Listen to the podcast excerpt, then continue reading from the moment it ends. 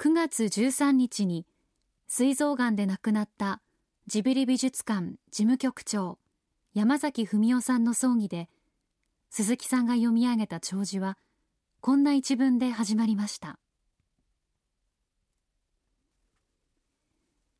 2001年の3月に僕は初めて山崎さんに会った。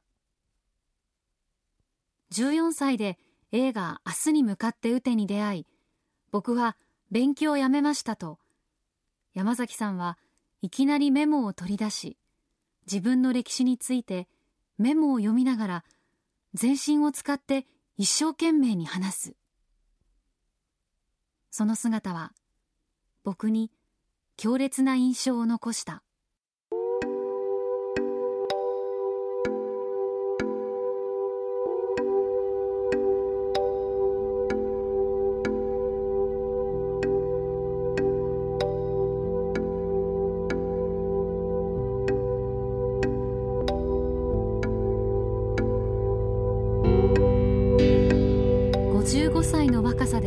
を去った山崎文夫さんはどんな方だったのでしょうか？今夜レンガ屋には山崎さんを偲ぶ人々が集まっています。じゃあ皆さんご苦労様でした、えー、お通夜そして告別式まあ大変なねあのお通夜なんか700人かな。来ていただいたのが。板橋さんはあの火葬場の方も行かれたんですよね。三鷹の森ジブリ美術館の中島清文館長。ジブリ美術館の中島館長。ね。はい。あのー山崎さんにやっていただいてた仕事は？事務局長っていう仕事なんですけれども、現場にもう自ら出る。でとにかく運営とショップとカフェのユニフォームを全部持ってる人っていまだかつて山崎さんだけなんですよ。かつて三菱商事でローソンとジブリとのタイアップを実現させた板橋徹さん。板橋さんは？お付き合い長いですよね。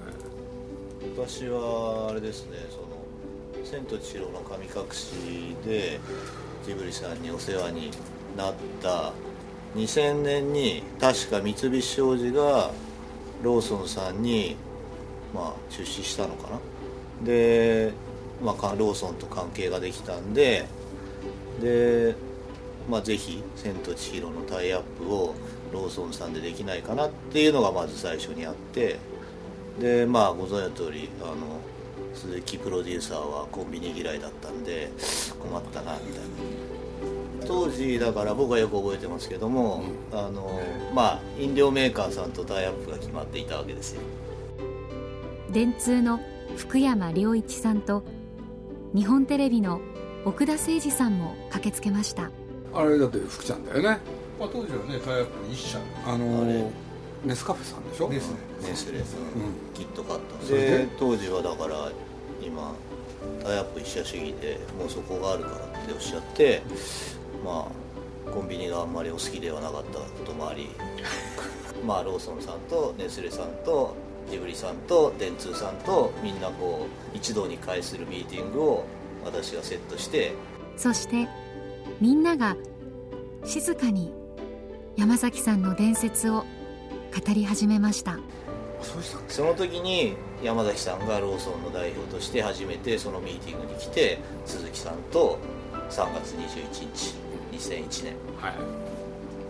ご対面されたんですよ。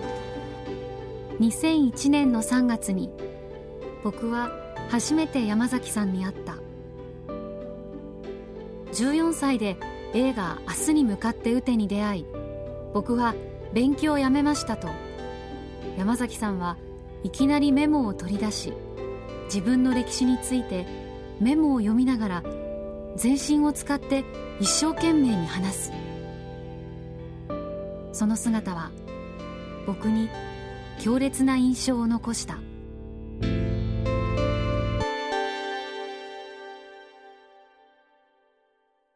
あれ場所どこですか？三菱商事です。そうですよね。ネスレさんがいたとかね電通さんがいたっていうのは全く僕記憶にないんですあよー。僕の目の前にその記憶があるのは山崎さんだけなんですよでいきなりね14歳の時に明日に向かって打て。この映画を見て僕はね勉強はやめたんだと。ね。要するに勉強より大事なものがある。それはななん他でもない映画であるっつって。一体このおじさん何言い出したんだろうと思って。大演説でしたよね。それみんなで聞いたんですかそれ？そうですよ。板橋さんも聞いたんだ。その時に何をおっしゃったか覚えてます？僕明日に向かって打てが好きだって山崎さんが言った後に、僕ひどいこと言いました。えなんて言ったんですか？え山崎さんそれジョージ・ロイ・ヒルの映画ですよね。うん。マリアンのお友達って知ってますって。あそれは覚えてます。マリアンのお「お」はついてない。友達って。友達。ひどいですよねチャチャの入れ方そんなが難しいね映画の題名を。マリアンの友達って言うんですよ。そしたら山崎さんがどうしたんですか？いや知らないって言ったと思います。そうなんですよね。ジョージ・ロイ・ヒルのねデビューなんですよこれが、うマリー・スパースっていうのが出てていい映画なんですよ。そんなねせっかく気持ちよくね好きだったそうそうそう。ねだから話の腰折ったんですよね。でも腰折ったけれどめげなかったですよね、んだから全然大丈夫でしたよ。全然ね、これで引き続き自分の書いてきたメモをどんどん読み上げていくと、ああの話には実は裏があってあそこでこうメモを読み上げるっていう行為に関しては、その1時間ぐらい前にはい。リハーサルをされてたんですね、ーリハーサルを？リハーサルをあの三菱村の中にある今でいうスターバックスみたいなところで、はいはいはいあの新井さんを前にはい。はいリハーサルをしてたっていう。あーそうなんですよね。天下の鈴木さんにやっと会えるんだからって言ってえ鈴木さんのことは知ってたんですか？山崎さん。鈴木さんのことはもうだってもののけ姫大好き人間でしたからね。うんあそうかそうか、ねもう。なんか目に浮かぶのは山崎さんって一人に向かってダーッと喋るじゃないですか。そうそうだとう。ん。あの目見ながらね。福ちゃんは潰したかったんだよね。そうだった。だからどう？何？諦めたの？いや当てられましたねやっぱりねあの時はでもその前に鈴木さんも仲間断るつもりでいたじゃないですか、そうだよ。ね、ですからまあ今日はそのつそうなるんだろうなっていう。だって俺だって嫌だった。楽観楽観っつったら変ですけど。だからだって俺はコンビニさんに対して偏見があったから、とにかくあのジミーのスタッフがねもう昼飯っていうとすぐさ弁当買いに行ってそこにも食べてるこれでともすると昼も夜もでしょ？いかがなものかと。やっぱりちゃんとねご飯というのはきちんと食わないと仕事にも差し支える。ずっとそう思ってましたからね。だからまあ僕はあのなんだコンビニは嫌いですと。そしたら山崎さんがね分かってますみたいなことをね。そう言われたのを覚えてるんですよ、分かってますと言いながらどんどん自分の言いたいこと言ったんですよね。これであまりの強烈な印象だったんでこの人とはね一緒に仕事をせざるを得ないだろうと。断るつもりだったんだ。それ断るつもりですよ。僕見ても福ちゃんは山崎さん見てどう思ったのその時。いやこんな人が要するにいやとにかくなんかジブリと仕事がしたいっそうそうそう。ていうことで変な話ローソンとか自分の後ろに抱えてるものよりも もう僕は鈴木さんと仕事がしたいんだローソンジブリと仕事がしたいんだっていうのが前面に出ていらっしゃった方だからその熱意が伝わってきましたよ。もうそれであこの人はもう この人がいた方がやっぱり映画はうまくいくんじゃないかなっていうそう思ったんだ。思いましたよねやっぱり。こういう人がいた方がやっぱりこういう人は味方にいてくれた方がいいだけど俺なんか正直言うとねこの人とは一緒に仕事をしたいと思ったよ山崎さんのこと。だって洗いざらい自分のこと全部喋ったんだもん、うん。お見合いみたいでしたよ。ね、いやそれぐらいやっぱりね鈴木さんのことが好きだったんですね。だってこれ資料山崎さん資料見たらもう鈴木さんのもらった手紙からなんか全部取ってあるわけでしょ？これびっくりしちゃったもん。はい鈴木さんの人形があるじゃないですかトシちゃん人形っていうんですか、あれを常にデスクにもうローソン時代から置いててで美術館に来てもずっと置いて今回棺の中にも入れて。あでなんでそこで喜ぶの？あの一緒に行ってますね。あ。れ？鈴木さんがあの弔辞読んだ時にほら腰につけてたあのそうそうそうそう。人形も僕ねあそうそうそうあのー黒い服着てねおお尻のとこへこのねあのストラップが見えちゃって多分みっともないだろうなと。だけど気が付く人は気が付くだろうと、あれ一体何だと。で説明しようと思ってたんですよ。これねあのお猿のジョージだと思うんですけれどね、要するに僕の今年の誕生日8月19日。要するに毎年ねなんか誕生日にねなんかくれてたんですけど、今年ねこのお猿のジョージのねストラップを。山崎さんがもらったやつでしょ。そうなんですよ。奥さんとね、まあ、実はっつってこのお皿のジョージ見せたらねいきなり奥さんがねニコニコっとなんか思い出されたみたいで笑われてねというのはまあこのストラップを買うためになんかわざわざ奥さんと一緒にね池袋まで買いに行ってくれたらしいんですよ。俺でどうしてもそれを買うんだっつってね。俺で結構ねあの無理されたと思うんですけれどね。まあその目的を持ったら必ず最後までやりやりやり通す人だったって言って奥さんがね「あのいやこれくっつけていただけてるんですね」なんて言われたから「いやこれだってもらったその日からくっつけましたよ」っつって。そういうことでねちょっとくっつけてたんですけどね。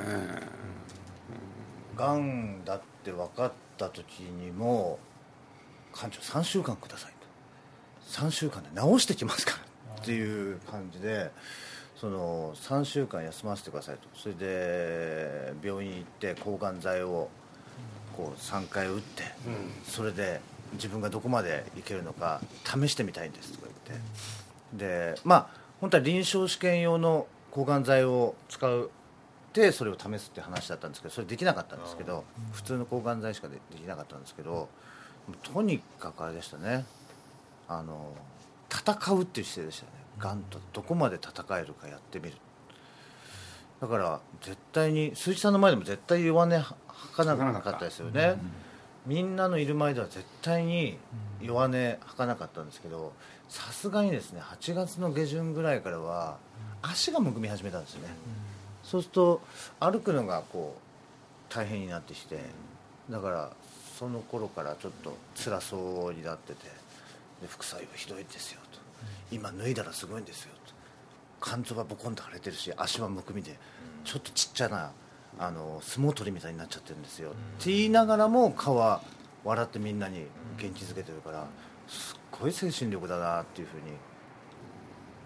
やっぱり映画なんてねいっぱい多くの人でやってくるんですけどね一人なんていうのかな情熱を持ったとんでもない人が出てくるとね全員がそれに引っ張られる。でそういうことで言うとまさにね「千と千尋の」あの大記録ってねあれあらゆる意味での。僕はねあの山崎さんに象徴されてたと思ったんですよね。国道1号線の 三田ローソンの三田店っていうんですかね。三田の駅前のお店とか。すんごい大きい看板出たじゃないですか。そうなんですよ。あれはびっくりしましたよ。あそうあれでね聞いてたから。そう。そうそうすごい目立って。それと僕が何て言ったって感謝してるのはね美術館の開館ですよ、もう忘れもしないですよ。もうあれね「千と千尋」の打ち上げの日？吉祥寺の第一ホテル、はここでね、まあ、美術館のことをみんなで話す機会があって。ほいでそこで僕ねいきなり提案するんですよ、あのー予約制にしたらどうかと。でこの予約制にしたらどうかって時僕の頭の中にあったのはもう山崎さんのことなんですよね、要するにローソンチケットで全てのチケットを扱ってもらう。ただ逆算するとね何しろ3ヶ月しかないんででそれが一体どうなんだろうということでその場で、まあ、宮さんの賛同も得たんで、えー山崎さんにご連絡したらね「分かりました。すぐやります」って。まあ後でいろいろ僕も聞いてそれがいかにとんでもないことをね お願いしちゃったのか。でも山崎さん見事にねそれに応えてくれたんだよねローソンはなんで辞めたんですか板橋さん。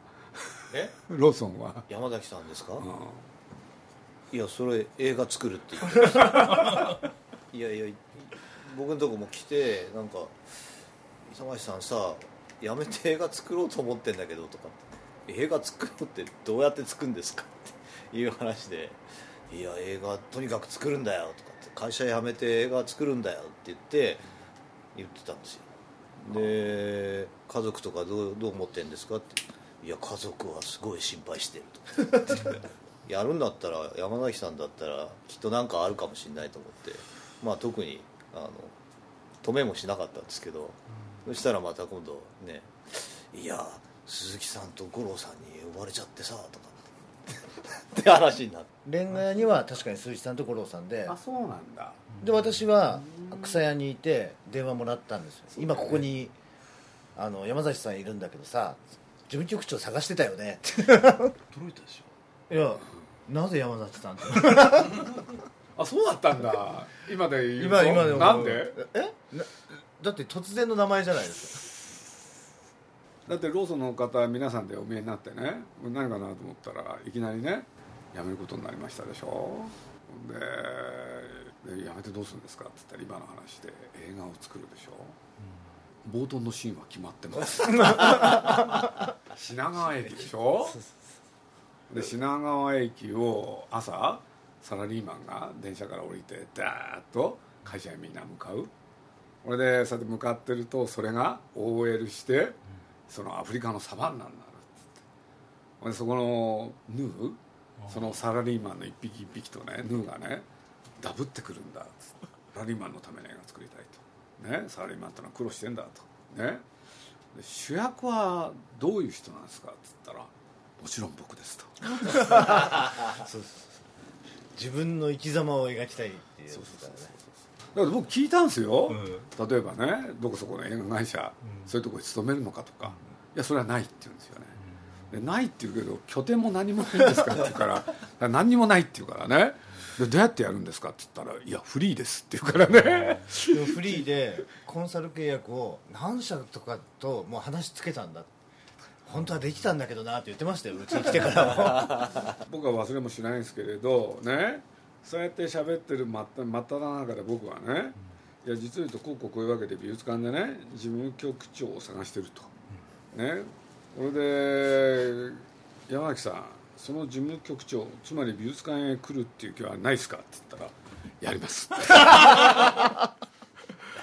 だって鈴木さんのこと愛してるからもうそう言われたらもう行くんだってさっきのねちょうど1分前までは映画をやるって言ってたんですよ。それを超えた そう。超えたもう愛の世界ですよそうそう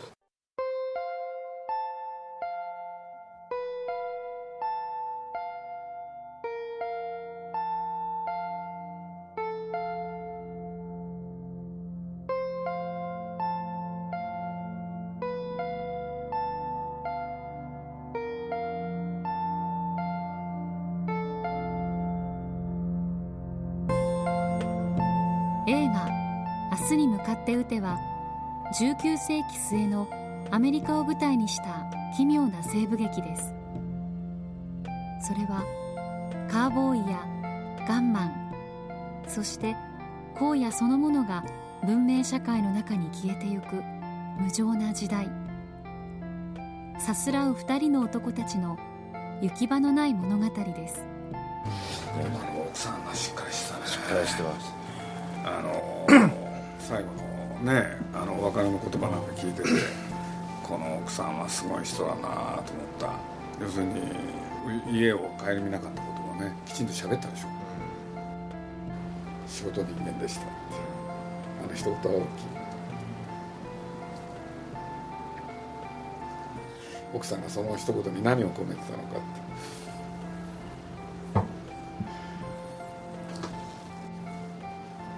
子さんも良かったね。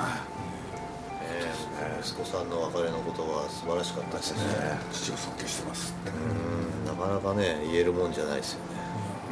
なんかでもあああいうの見てすごく羨ましいなと思ったんですよ。こうねだっていい子供あって大きくなって尊敬してますと言われるかどうかですよね。二十何年間ですよ。家に一緒に住んでないの。確確か大阪に単あなんだっけな。どっかで単身赴任をされて以来も週末は帰ってたでしょ？う週末は帰ってました、週末は帰れと僕は言ってましたけど。でも帰るって言っても実は一緒に奥さんと一緒にどっかで待ち合わせて買い物したり食事したりで家に行かないでまたこっち帰ってきちゃうとか、あそうだったんだ。結構そういうのも多かったりして。いやだからもう本当なんか悔しいっすね。なんかこんな早く行っちゃうのは。かっこよすぎますよね。かっこよすぎるんですよね。かっこよすぎるんですよ。強盗団のリーダーで頭の切れるブッチ・キャッシディと最後のガンマンサンダンス・キッドポール・ニューマン扮するブッチ・キャッシディが鈴木さんだとしたら山崎さんはロバート・レッドフォードのサンダンス・キッドでしょうか。ちょっと言い過ぎですかねでもこの2組の男たちには共通点があります。それは無情の荒野を旅して生きるしかないどうしようもない男たちということ。でも最後の瞬間まで諦めずに明日に向かって何かを打ち続ける。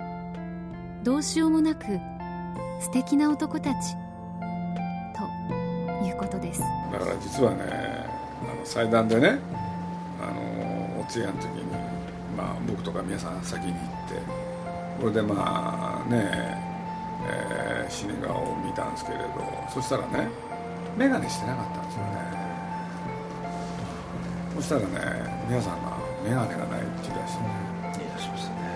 これでねあの奥様にね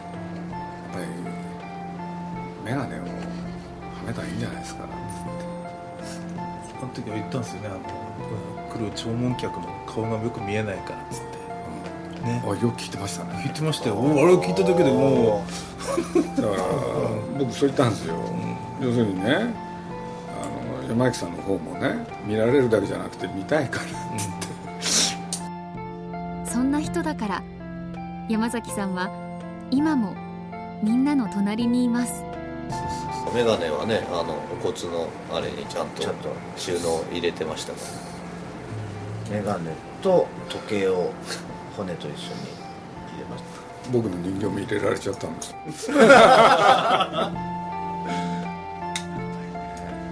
片時も話せなかったそれは燃えちゃったんじゃない？嬉しそうですね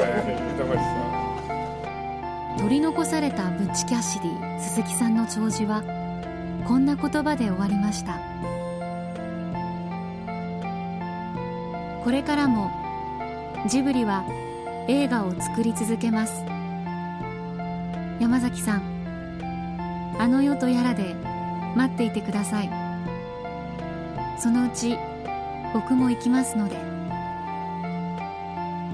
最後に最近覚えたばかりの歌を披露させていただきます。若きとて末を長きと思うなよ。無情の風は時を嫌わぬ。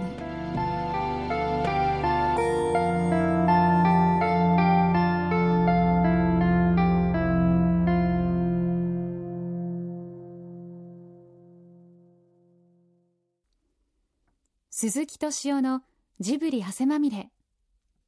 この番組はウォルト・ディズニー・スタジオ・ジャパン。JAL 町のホットステーション。